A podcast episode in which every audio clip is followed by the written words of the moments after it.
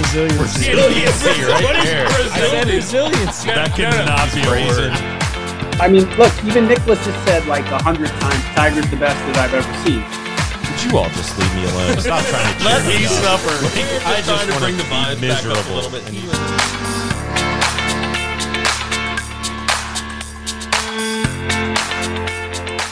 Welcome back, everybody, to the Big Players Only podcast, a partner of the Listen Frederick Podcast Network. We are the best place to catch up on golf from around the world, including the golf of your favorite big players Ben, Josh, Tyler, Tully, Colin, and Kenny One Putt. We'll kick things off with a recap of the Farmers Insurance Open from this past weekend. Matthieu Pavon, a Frenchman, takes it down, an up and coming player, kind of a trend we've been seeing in these first few weeks. Lots of names you might not recognize taking down PGA Tour titles. But getting it done at Torrey Pines is an impressive feat. A pretty good leaderboard. Lots of big names chasing him. Didn't quite get up to the top of the leaderboard, but Torrey Pines is such an iconic golf course, right? Vivid memories of the Tiger Woods Rocco Mediate battle from the 2008 US Open. So a really great win for him. We'll talk about whether we think there's a little issue with the winners on the PGA Tour. Some of the stars aren't shining, but we haven't quite gotten to the meat of the schedule. And talking about the meat of the schedule, right? This week we got the AT&T Pebble Beach Pro Am, our second signature event of the year, an 80-man field filled with the top talent on the PGA Tour: Rory, Scotty, Vic, Schauffele, Cantlay, Finau. You name them, they're probably there. We're expecting a really great week. Spyglass Hill, Pebble Beach. It should be lots of fun. And we got four straight days of the best golfers in the world. We'll chat a little bit about LIV. What's going on with LIV, right? We know Jon Rahm left. He's got his own team now. He's got some new teammates. His team was announced today. So we'll give insight into who's joining him. And we'll get probably some updates on our views on what's going on with PGA and LIV. We know the negotiations have kind of started back up. We'll see if anyone, you know, has some predictions or what we want in the future for the two. And then we'll wrap up the episode with Tippy, aka Tyler's top five. Tippy's top five debuted a few months ago. We never revisited it, but we're going to make it more of a staple, a cornerstone of this podcast. We don't know what he's going to be ranking, but you should expect to get a good chuckle out of it. Thanks everyone for listening. If you haven't yet, head on over to Instagram and follow us at Big Players Only Pod. Hope you enjoy the episode.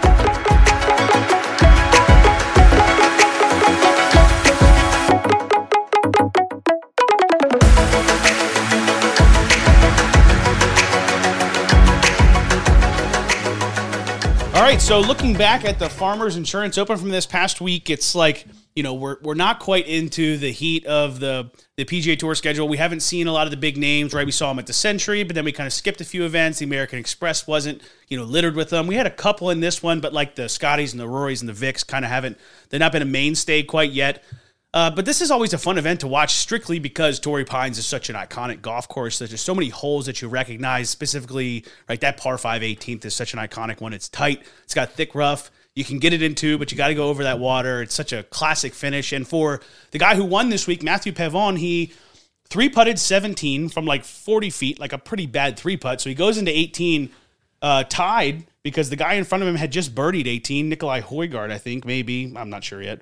But he goes in 18 knowing he needs birdie and makes birdie. Lays up, wedges it to 5, 10 feet and makes the putt. So, like a pretty exciting finish. But I think we got to really talk about these winners we've seen so far this year on the PGA Tour. Like being golf nuts, we know them, we know they're good golfers. And obviously, all these guys out there could just wax us. But we've got a little bit of a star problem right now. These, these top players haven't really been shining. I think I think you gave him a lot of credit there, saying he laid up on 18. He hit like one of the worst fairway bunker shots I've ever seen. He went like he advanced it like 50 feet into the rough, and then his third shot was pretty. Did he get out of the bunker? He, he got out. Yes, That's a good That's fairway bunker successful. shot. That's a good fairway bunker shot in my book. But yeah, I mean, it, it was interesting that he, the way he like faltered down the stretch, but then still ended up winning. I mean, the way he played those last three holes, he had to hit like a 20 some foot putt on 16 2 to, for par. So to, to avoid dropping like two in a row. And I, I don't know, it, it the way he like didn't hit the fairway on 18. He had that terrible bunker shot. You just thought that this was going to be an all time collapse by someone who like we've never seen and wouldn't be surprised if he collapsed like that. And wouldn't, we wouldn't be surprised if like we never saw him on another leaderboard. Like Yeah. just an incredible golfer, but Did he have a win before this event at all? I think he's won on the DP World a couple times, but this is something like his 200th worldwide event, and he's just won like his second or third tournament in the past 12 weeks. So he's kind of like turning it on as of Like late. I don't ever ever remember seeing this name like in contention before. Like when I checked in and saw he was up there at the leaderboard, I was like, "Who is this Pavon?" Mm-hmm. guy, and I just I had no idea anything about this guy. And it could be like one of those names too. If he continues to play well, it could get like a Ryder Cup spot too. You know, the the European team is not terribly deep. We know there's lots of names at the bottom that could kind of be interchanged. So he might be a guy. Well, speaking of, he he had his victory over Højgaard. Højgaard was the guy who was trying to chase him down there. Nicolai, who was barely made the Ryder Cup last year. So Better of the brothers, comparison. even though you say Rasmus is better. Uh, Rasmus can has has a little more talent. He's more streakier. raw athletic talent. Nicolai's so much better. Rasmus is getting he's having he's shooting like eight under par or he's going eight over par every round. Nicolai's a little more even keel. So we talked about some of the stars. I'm just going to recap here. Here were the top 10 odds going into the week, and here's where they finished. Xander, uh, this is kind of a random order. I guess this is someone's ranking, so I wouldn't say this is the official order. But Xander, top in the rankings, finishes T9. Keegan, who had done really good at this event in the past few years, maybe not normally this high on the power rankings, but he goes T43. Collin Morikawa gets cut. Max Homa, T13. Sungjae Im cut. Sahith Theegala, T64. Cantlay, T65. Jason Day cut. And Minwoo Lee rounding out the top 10, T43. So only one guy in the top 10 out of all those top 10 odds guys. And a lot of those guys like made the cut on the number. I know Sahith was battling on Friday because it was pushed up a day, but Minwoo, um, too. yeah, Minwoo had to eagle on the 18th hole, his 18th hole to make the cut, which is pretty wild. My question here with this group though is like, how many of those are you legitimately considering stars? Like you know, major face. I, I'm looking at it. Maybe three of them are like the you know not necessarily golden boy, but the people at the PGA are really pushing on people that you know the the face of the the tour kind of situation. Like Xander's up there, Homa's up there, Morikawa's up there. Other than that, it's a lot of you know maybe some people that used to be on that, but now have kind of fallen off. You know, I don't feel like we really have too much of a problem yet on the PGA Tour because I don't feel like we've seen most of the stars out there. I was thinking about this with Hatton leaving to LIV, which I'm sure we're going to talk about. Oh, we will. But like, it seems like the European so far, like this year, the European Ryder Cup, the top European players are the ones that are more susceptible to leaving to LIV at this point. Like, I mean, PGA, you have Rory and Vic, but like most of like these guys that we're talking about, maybe it was just who was playing this week, but I mean, those four guys on the list that you think are that I would consider stars: Xander, Cantlay, Morikawa, Homa. Like those, they're all American. They're all the American Ryder Cuppers right there. And uh, is that the way it's going to keep shifting? Like, is, is PGA just going to be like top American players, and LIV is going to be mainly the top European players who still are relevant and fighting for those Ryder Cup spots? Maybe, but at the same time, then you see a French guy, and then what? Where is Højgaard from? Uh, Norway. Norway that you know came one and two.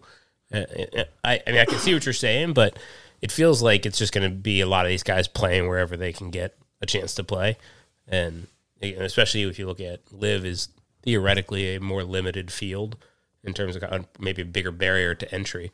I think you're still going to see plenty of Europeans, especially ones that want to be able to get into majors, because there currently isn't still a pathway into majors from LIV unless you had it prior to going to LIV.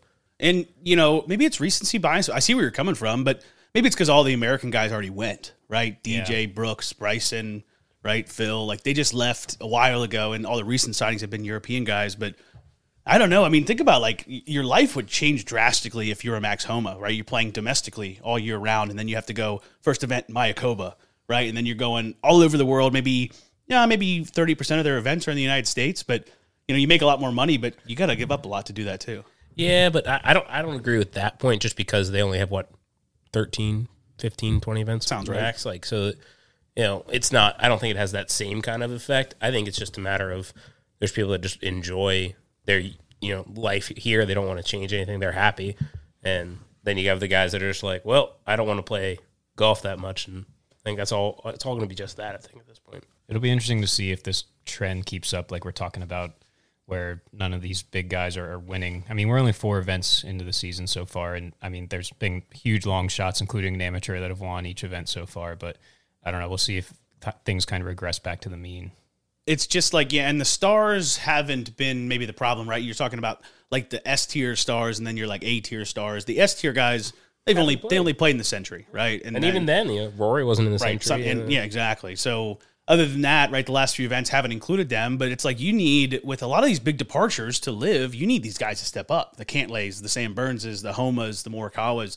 This is their time to shine, right? It's a slightly less competitive field now. It should be their time to kind of go and get start racking up wins. Yeah, one of those names you said was interesting to me this week was Cantlay. Cantlay was seven under after round one. I know. Like, what, what happened to him throughout the tournament? It's like what what was the winner? Twelve Yeah, like, he played the North Tell- You're course. telling so- me you can't get five under on the last three rounds? Yeah, I think- understanding they're playing different courses, but still, you're you can't lay. No, I know. And his last, I think his Saturday, Sunday were 73, 74. So just, and that's kind of like, doesn't that feel like that's kind of always been the story with Cantlay, though? I don't know. Like he looks really great and then he just starts to fizzle. He doesn't play bad. He just fizzles. I don't know what it is. One thing before we leave the um, farmers insurance coverage here, uh, did you guys hear about the tattoo that this Pavone guy has on his like knuckles? Oh, it's like a full, what is it? It's like a full sentence, isn't it? Yeah, it says it translated the saliva that flows now will become the tears of joy tomorrow. So, This guy's like a sweat. psychopath. Oh, so, so, so like, interpret that how you want. I feel like that means, I feel like that's, I think it's, I think it's misinterpreted for sweat. sure. Saliva and sweat are very different. Uh, yes, but maybe not in translate. I don't Guy know. just has a drooling problem.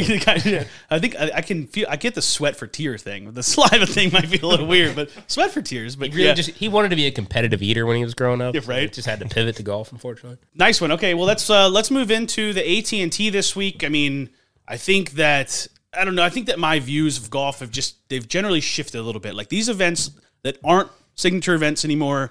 I just got to really check myself at the door because it's just not going to maybe be what I hope it would be. Like there's just something about the PGA Tour 10 years ago where like the Houston Open would just produce like a really incredible finish and out of nowhere. But maybe we're not going to see that anymore. So these signature events are going to be the absolute Achilles, Achilles heel for the PGA Tour now. If these guys don't show up and play really good in this event, the PGA Tour is going to be looking pretty bleak. So, you know, what are you guys looking forward to this week? I mean, Pebble is amazing. It's such a beautiful course. Spyglass is a fun course to watch. And, you know, we're finally getting to see these guys out on the course. I think this is a phenomenal move by the PGA Tour, like how they changed it and made Pebble Beach and the AT and T a signature event. And like I get it, taken away from the waste management kind of sucks, but now they're not competing with anything. You know, the football, it's I guess is it technically the Pro Bowl weekend now? What that's just a bunch of games, so it's, it's not going to have nearly the same attention. They could do it on the Super Bowl. I'd actually like that better than the Super Bowl, but this this year.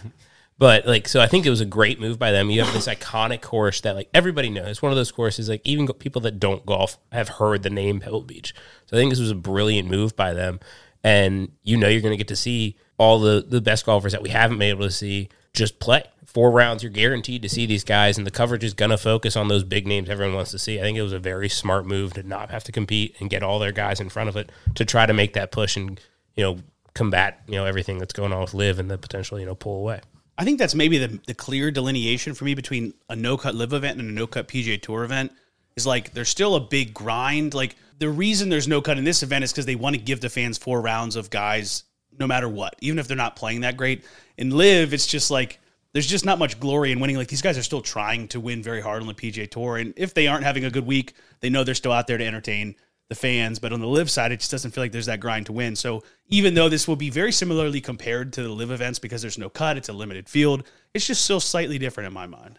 And I like the. I- I'm a big fan of the changes that they're making this year to kind of adapt to that no cut limited field event. So, they're take they're getting rid of the round that they normally play on Monterey Peninsula. So they're narrowing it down from three courses to two courses, which I think is a great opportunity to highlight Spyglass Hill. Like it was kind of hard to cover those other two courses with so many golfers spread out around three courses and even just geographically getting all that coverage.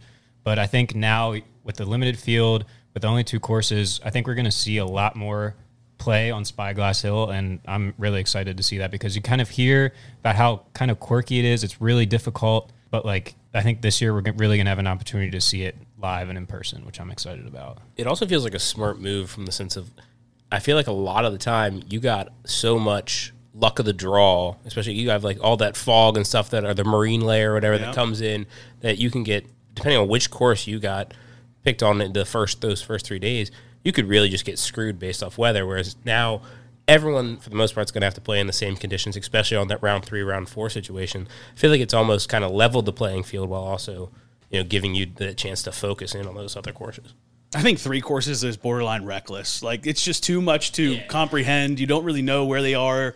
Like if you're trying to bet on a winner, like you What? got it feels like you have to sit down for an hour to like calculate where they are in the round, where they've played, what the net score on that course is. But throwing an extra course into the mix is nice, right? And especially specifically Spyglass is going to be so much fun to watch. It's it's quirky. It's got blind tee shots. It's got crazy shaped greens. It's a little on the shorter side, so you know, depending on how fast and hard the greens will run, we'll see some good scores there.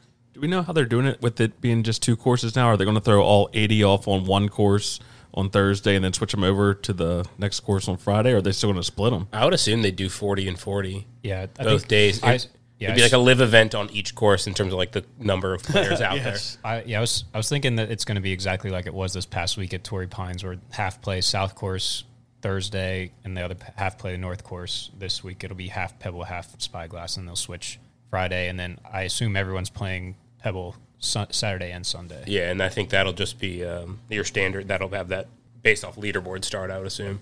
And when you think about it too, because there's a couple factors here, because it's also a limited field event, this is going to be a pretty tight, quick coverage too. Yeah. Right. All 40 guys are probably going to go off around the same times on both courses on Thursday and Friday.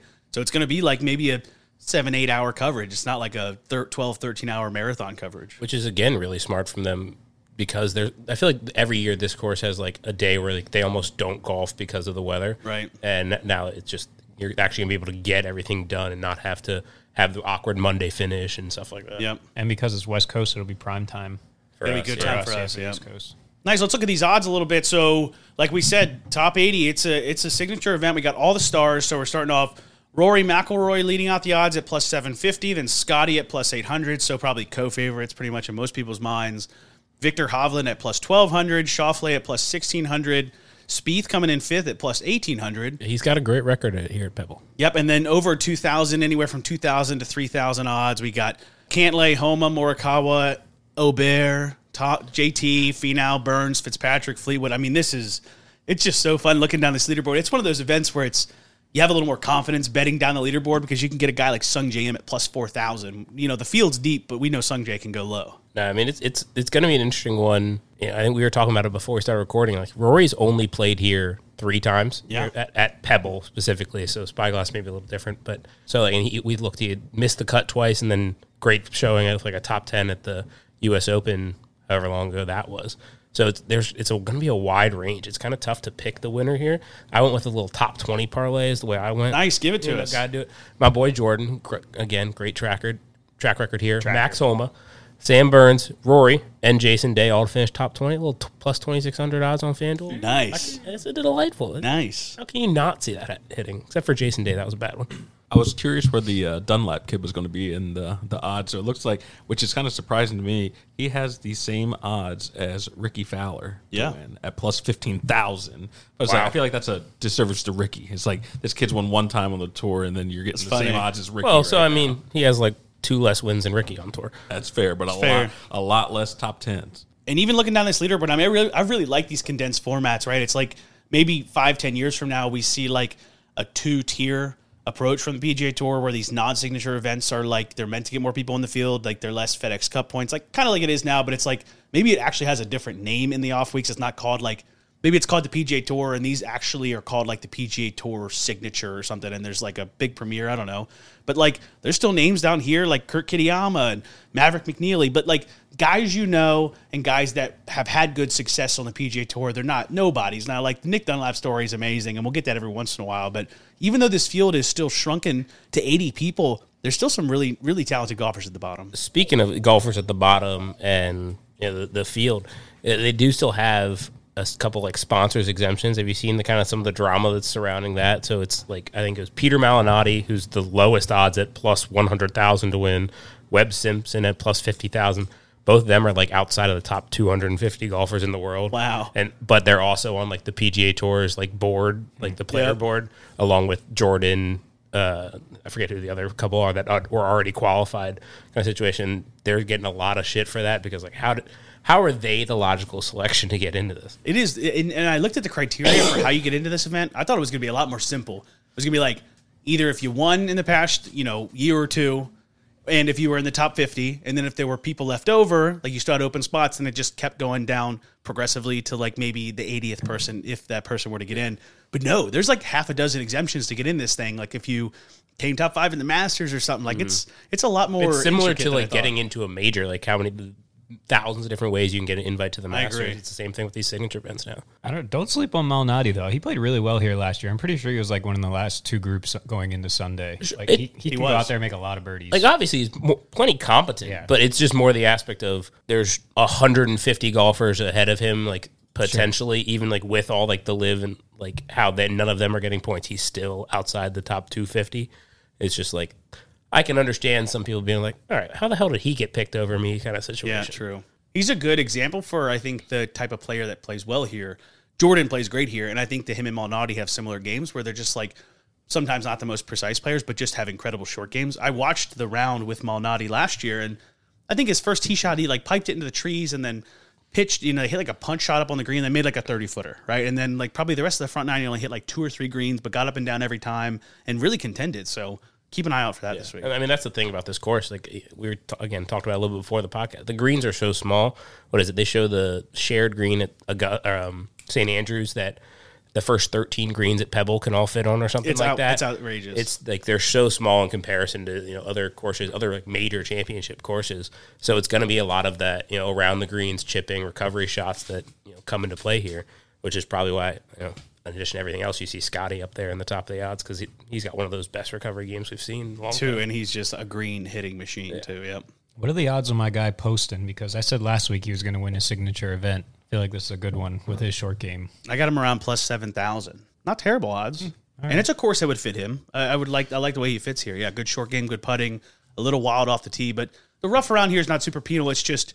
It's a little more penal because the greens are so small, right? You can get out of it, but you got to play your five, 10, five, 10 yards short of the green and run it up. Yep. I think t- I saw Tom Hoge on that list too, pretty far down. He's a past champion here. I think he could he could go out there and make a lot of birdies. It's kind of like it feels a little disrespectful. to Grayson Murray, who just won to be at plus forty thousand.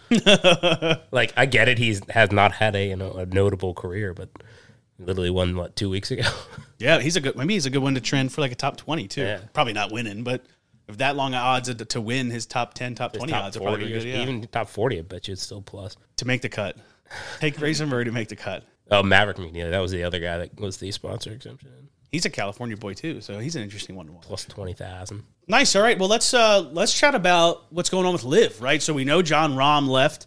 He created his own team. We found out that the name of that team, I think this was released a couple weeks ago, but it's called Legion 13, which has something to do with Julius Caesar's army. And I- it was Aren't honestly, they the, just the thirteenth team? What happened to the fireballs? dude, I don't know. I, J- Jon Rahm's press conference talking about why he picked Legion 13. It was just like, it was gag worthy. Like, dude, like you can have any intrinsic value and you want in it, but you're overselling this thing like crazy right now. But uh, we now know that joining him is going to be Tyrrell Hatton, which I think is a pretty. I mean, Rahm's a huge loss for the PGA Tour, but Hatton is one of those guys that his golf is great, but you also think about the character he brought to the PGA Tour. And while he wasn't everyone's like, you know, not everyone was his fan, but God, he's iconic, right? When he starts throwing clubs, he starts cursing, like eyes eyeballs go to the TV when Tyrrell Hatton's playing. I think it's a pretty big loss for the PGA Tour. It is, but you know, now you're kind of starting to think like Sergio was the other guy that was like that, and Yep. Tyrrell over there. It just seems like you know. PJ Tour's always been that buttoned up sort of It's like place. Like, he, he was kind of shamed, probably got fined for that kind That's of stuff. funny. And there lives like, yeah, we don't give a fuck what you do over there. Go You ahead. start cursing, you start acting up, you go straight to LIV. yeah, yeah. I think that like there, there may be something to it. Like you know, again, like some of the bigger characters just being like, yeah, I'll go cause a ruckus over there, live but or golf but loud or whatever. I'll go make seventy mil. That's so good. The Hatton thing's funny to me because if you think I don't know six months a year ago, if Hatton goes over there, he's one of the top five guys. He's getting the Making cap, so he's getting the money. captaincy. He's doing this, and now he's playing second fiddle to Rollins. I mean, you, you're barely even thinking about Hatton being being the number two guy on I the know. team. It's Yeah. just that's just wild to me. It was a smart business decision because assuming Rahm is just going to maintain the elite status that he has been, he'll just carry him to millions of dollars in the, during the regular season. That's true. Speaking of that, who are these other? Do you have any idea who these other people are? I've never heard these names: Caleb Surratt and Kieran Vincent. Yeah, Have you so- ever heard of them? Yeah, Vincent is uh he's like from Zimbabwe or something like that. I've just known him pretty much from the LIV You guys Tour. grew up together. No, he's a white kid from Zimbabwe, so it's just like to paint the picture for you. But he's a little, I don't know, he's like an Asian tour player. Like kind of, I've seen him a few times, but known known him for LIV. He's played okay on LIV, and then this Caleb Surratt kid that's actually joining Jon Rahm.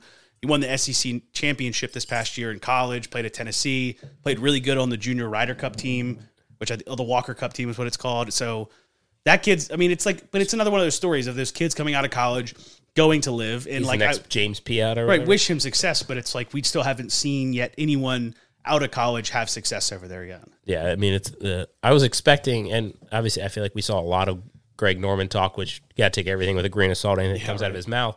But it was all, oh, there's going to be 10, 15, 20 guys that are trying to come here. Like, you know, and I expected there to be at least some more notable name that, you know, as pretty regular golf fans here, beyond Ben, who's a golf psycho, uh, like would at least recognize. And it was just like, very underwhelming, Yeah, kind of a big flop. They definitely this. didn't check the box here. Yeah. And I feel like too, it, it feels like a maybe like it's it's like an inherent issue with LIV is because their fields are so small. It's like they actually can't harbor that many great players. Like they're gonna have to eventually push people out to bring people in, and there's a lot of dead weight on LIV still. Like they're not fully built out with Chase. Koepka still there? Yeah, I don't know. I mean, I, think he think probably so. got relegated. I think he but- got. I think he got cut. But I think that that's probably a flaw for them is like they can't actually maintain a huge star base because they're going to have to start relegating players and it's going to look different. That's what I was about to say with the whole European influence Colin was talking about. Just introduce the relegation system and just keep everybody churning in and out. Speaking of that, their the logo for his team very uh, Premier League esque kind of vibes. I was. Is it like a wolf? No, I think it's a lion. A lion? I think it's a lion. There's like extra little shapes in there. I thought were maybe like some subliminal message. I was like turning my phone sideways, but I couldn't see anything. But I bet it's there. There's like Kind of little see s- a duck. There's like a duck. I think I saw a duck too. I don't know who came up with the logo. The other person we haven't mentioned yet is that has gone to LIV in the past couple weeks is Adrian Meronk. I mean, honestly, I, I'm really not surprised by him. I, he's gotten the short end of the stick a He lot ever since the so Ryder much. Cup selections. Like he's probably just like, okay, you know what, I'm done. I'm I'm going to LIV. I'm making my money. Like no one really respects my game anyway. Even though he finished like really, I think he was like second or third behind Rory at one of those Dubai events a couple weeks ago. Like he- he's playing really well. He has been for, for a long time, and I hope he goes over there and makes a ton of money because he really hasn't gotten any respect of the past couple months. like him and like Harold Varner, right? Just examples for me that like guys that absolutely ship it off to LIV, dude. You haven't gotten the respect you deserve. You you haven't gotten into the major championships. You haven't gotten on Ryder Cup teams. Like I think Meronk won the event before the Ryder Cup, and then Rob MacIntyre was still chosen over him, and like. Rob had like a below average Ryder Cup, I would say, but yeah, Meronk going, not surprised at all. Now, speaking of all, all the going, did you guys see Rory's comments today about the returning? He, he was saying like, I don't think there should be any punch. Let him back. Let him come back if they want to. Like, just vary. and like obviously he's already come out and like said I've changed my tune on stuff. I know more now. Whatever. But that is a I feel like a very drastic turn. Do you have any thoughts on that? I just feel like he know he he either knows something or he's just like kind of what we're all expecting. The fact that it's that everything's going to merge at some point. So like kind of can't say like oh they'll never be back in because I mean if a deal is made they'll all just be playing in the same events again in a couple months. I think so. I mean, I don't know. It's annoying Rory changing his opinion. Like it feels flip floppy, and half the time it feels like Rory doesn't even need to comment on this shit, but he mm-hmm. still continues to. Whatever. It just it is what it is. He has a voice. He's using it, but it's like for me, I think that there will end up being that LIV and PGA will come together, and I think I'm not sure how the framework looks. Like you know, one tour's different or making golf more global, but like I still don't think I'll ever forgive the guys that went to LIV to start because I think that they probably underestimated how much this could actually fracture golf. And I think it ended up it ended up like it feels like D-Day right now. Like it feels like golf if they don't come to an agreement, it will not continue to be the elite sport it is. So even though like I respect them going for the money, like it's a personal choice, do what you got to do. I think go, looking back on it, I think these people will be viewed as like they could have completely broken the game. I'm not. I'm not gonna. I'm not gonna root for them. Like if everything were like those guys are not gonna be at the top of my list. Like if anyone else fr- that stayed on the PGA Tour is competing with them like week to week, then that's what I'm be rooting for. I cannot. I will not be rooting for any LIV player that comes back and starts playing on tour again. I mean, long story short is like they win. Yeah, they do. They got all their money. They're going to end up back on the PGA Tour. So I guess they did win. They won the battle, but I don't know if like long term they they win the war. And that's just probably for me as like a more passionate golf fan because at the end of the day they'll probably all be back together. There won't be any asterisks on their name in the in the record books other than they probably missed out on a year or two of majors that they hadn't already qualified, and it'll all look the same. But I just d- didn't appreciate how it really could have changed golf forever. is there any vision for golf for either of you that you know after all the merger and whatever new potential format comes out that you could see like man those guys did a great thing. Like in the history books we'll phrase it like in a whole different way. Like i mean the nfl the afc nfc that was a merger sort of situation. They were competing and always fighting for like dominance and came together. Now we have the nfl The super bowl's the biggest one of the biggest sporting events in the world. Is there any version of you know professional golf that you could see that you would be like, man, I'm really glad those guys did that LIV thing. I don't feel like for me, but I know a lot of people that it will change the golf world for them, mostly international, right? The PGA Tour had just not been engaging Asian and Australian and African and South American golf. And I think that that was a big blinder for them. I don't know. Maybe there's just not that much money in it. I have to assume there is. People play golf all around the world, and I'm surprised they never took that leap. For me, golf will be the same. We'll still have the stars, but they'll probably have a major in Australia, and that will be huge for them. For me, there's it's the whole like Saudi Arabian influence rubs me the wrong way, like to start with. But it's not like uh, these guys can say it all they want that oh they're going to LIV because it's like different. It's something like in, it's injecting like excitement into the game of golf. They can spin it however they want. Like they're going because they're getting paid a ton of money to go. Like that's the reason. They're not going for any like higher power. And like I just got done saying like good for you, Morant, go get your money. Good for you, Harold Varner, like go get the money. Like, but don't don't like go take the money and then stand up there at a press conference and say like oh it's it's growing the game. It's what's good for the game. Like i don't, just don't see that. I don't think that we're ever to like look back on this and say like yeah it was really great what they did. They really paved the way for for a better golf environment. Yeah, I don't know if we're paving the way for a better golf environment, but I think me looking at it is you've got so many people that are now talking about golf that wouldn't have been talking about golf if the PGA Tour stayed the way it was. It was, it was becoming kind of stagnant. Um, you got your you got everybody who loves golf. It's like, hey, got my four majors, got all my PGA events. This is great. But there's just been so many more eyes on it, just talking about it. You just you see them talking about it on Sports Center more often. You hear them talking in the office about just people you're not even surprised. What what's that? What's that other new golf league they're doing now?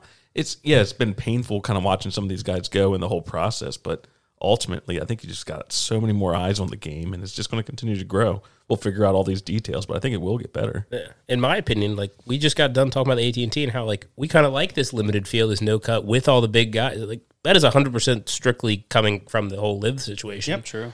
And if we get more of those kind of events that you get to see those, I don't see how you can't say like to some extent like I'm a little happy with what came from the whole LIV thing post merger when you get those guys back. Yeah, it still feels grimy, whatever, but in terms of the product for the you know the fans, if it ends up being better and in the grand scheme of things, nothing really changes. It's kind of hard to not be at least not hold a grudge towards these guys that end up at the end potentially providing a better fan quality experience. Yeah, I definitely don't ignore the idea that there's like a Wizard of Oz behind a curtain that literally saw this all playing out the exact way it did. Right, like the it was just an, an extremely large and painful marketing stunt because it very well could have been. I heard Taylor Swift's actually going to start dating Jay Monahan soon, and it's going to be wild. And we'll start making jerseys. Yeah, let's say Swift. Yeah, exactly. No, but I mean, I think that doesn't that that idea is very valid to me. That this whole thing was just started to kind of give golf that ignition to grow it to be a you know a way bigger and more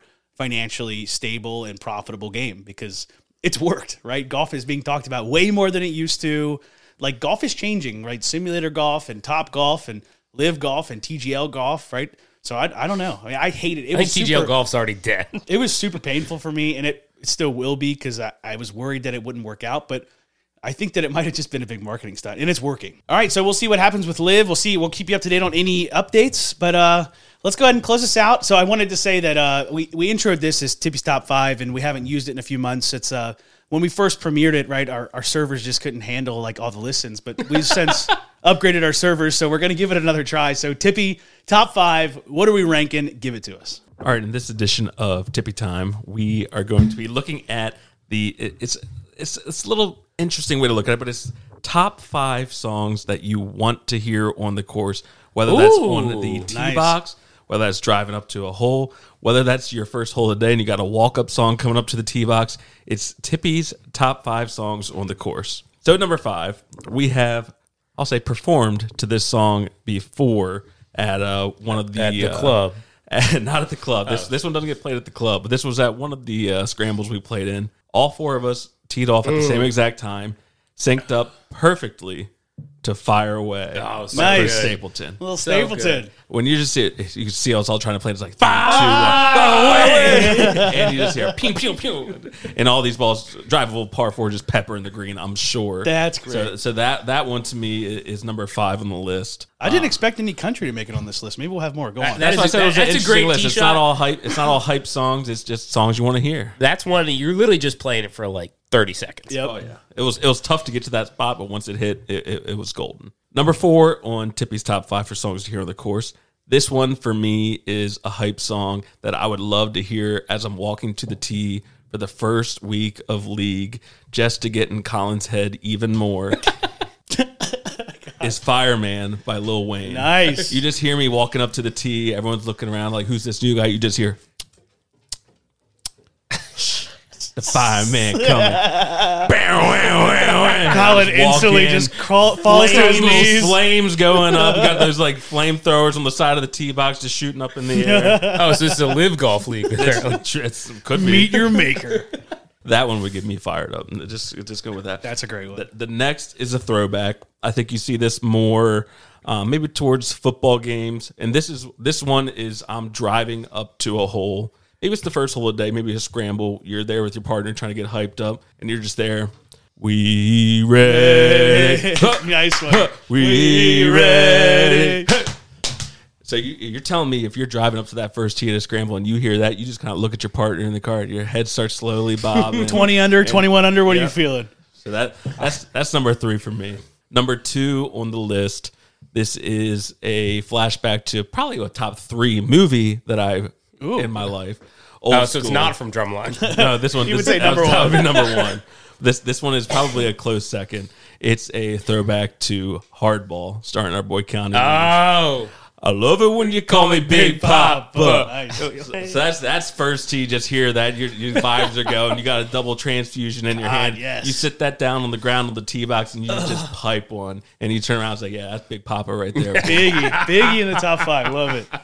All right, and then the last one, this- Big one. Big one here. The last one I'm thinking, you're at the golf trip. You've got all 16 guys. Probably just got you're done getting your picture taken by the starter. You're having a Oh, I good time. what it is. Into there, this is another flashback for some of us. Uh, going back to our baseball warm up mixtape. Good day Knew by it. Nappy Roots. Nice one. Come on. Gonna have a good day, and Oh, then the everyone's looking all smiling. Everyone, everyone's walking to their cars, putting their 12 pack of beers dripping from the bag That's into great. the back of the cart. Good day gets the juices It's flowing. sunny. That's a You're a, great little one. hungover. Oh, that just yeah, gets the baby. mood right. So that's Tippy's top five songs you got to hear on the golf course. Oh, I can't wait to make this a segment every week. That was a good one too. that was a good one. Very good one. Much better than Ben's top five Purcell baby names. We'll do that next week. All right, everyone. That does it for us tonight. Thanks for listening. If you haven't yet, head on over to Instagram and follow us at Big Players Only Pod, and we'll see you next time.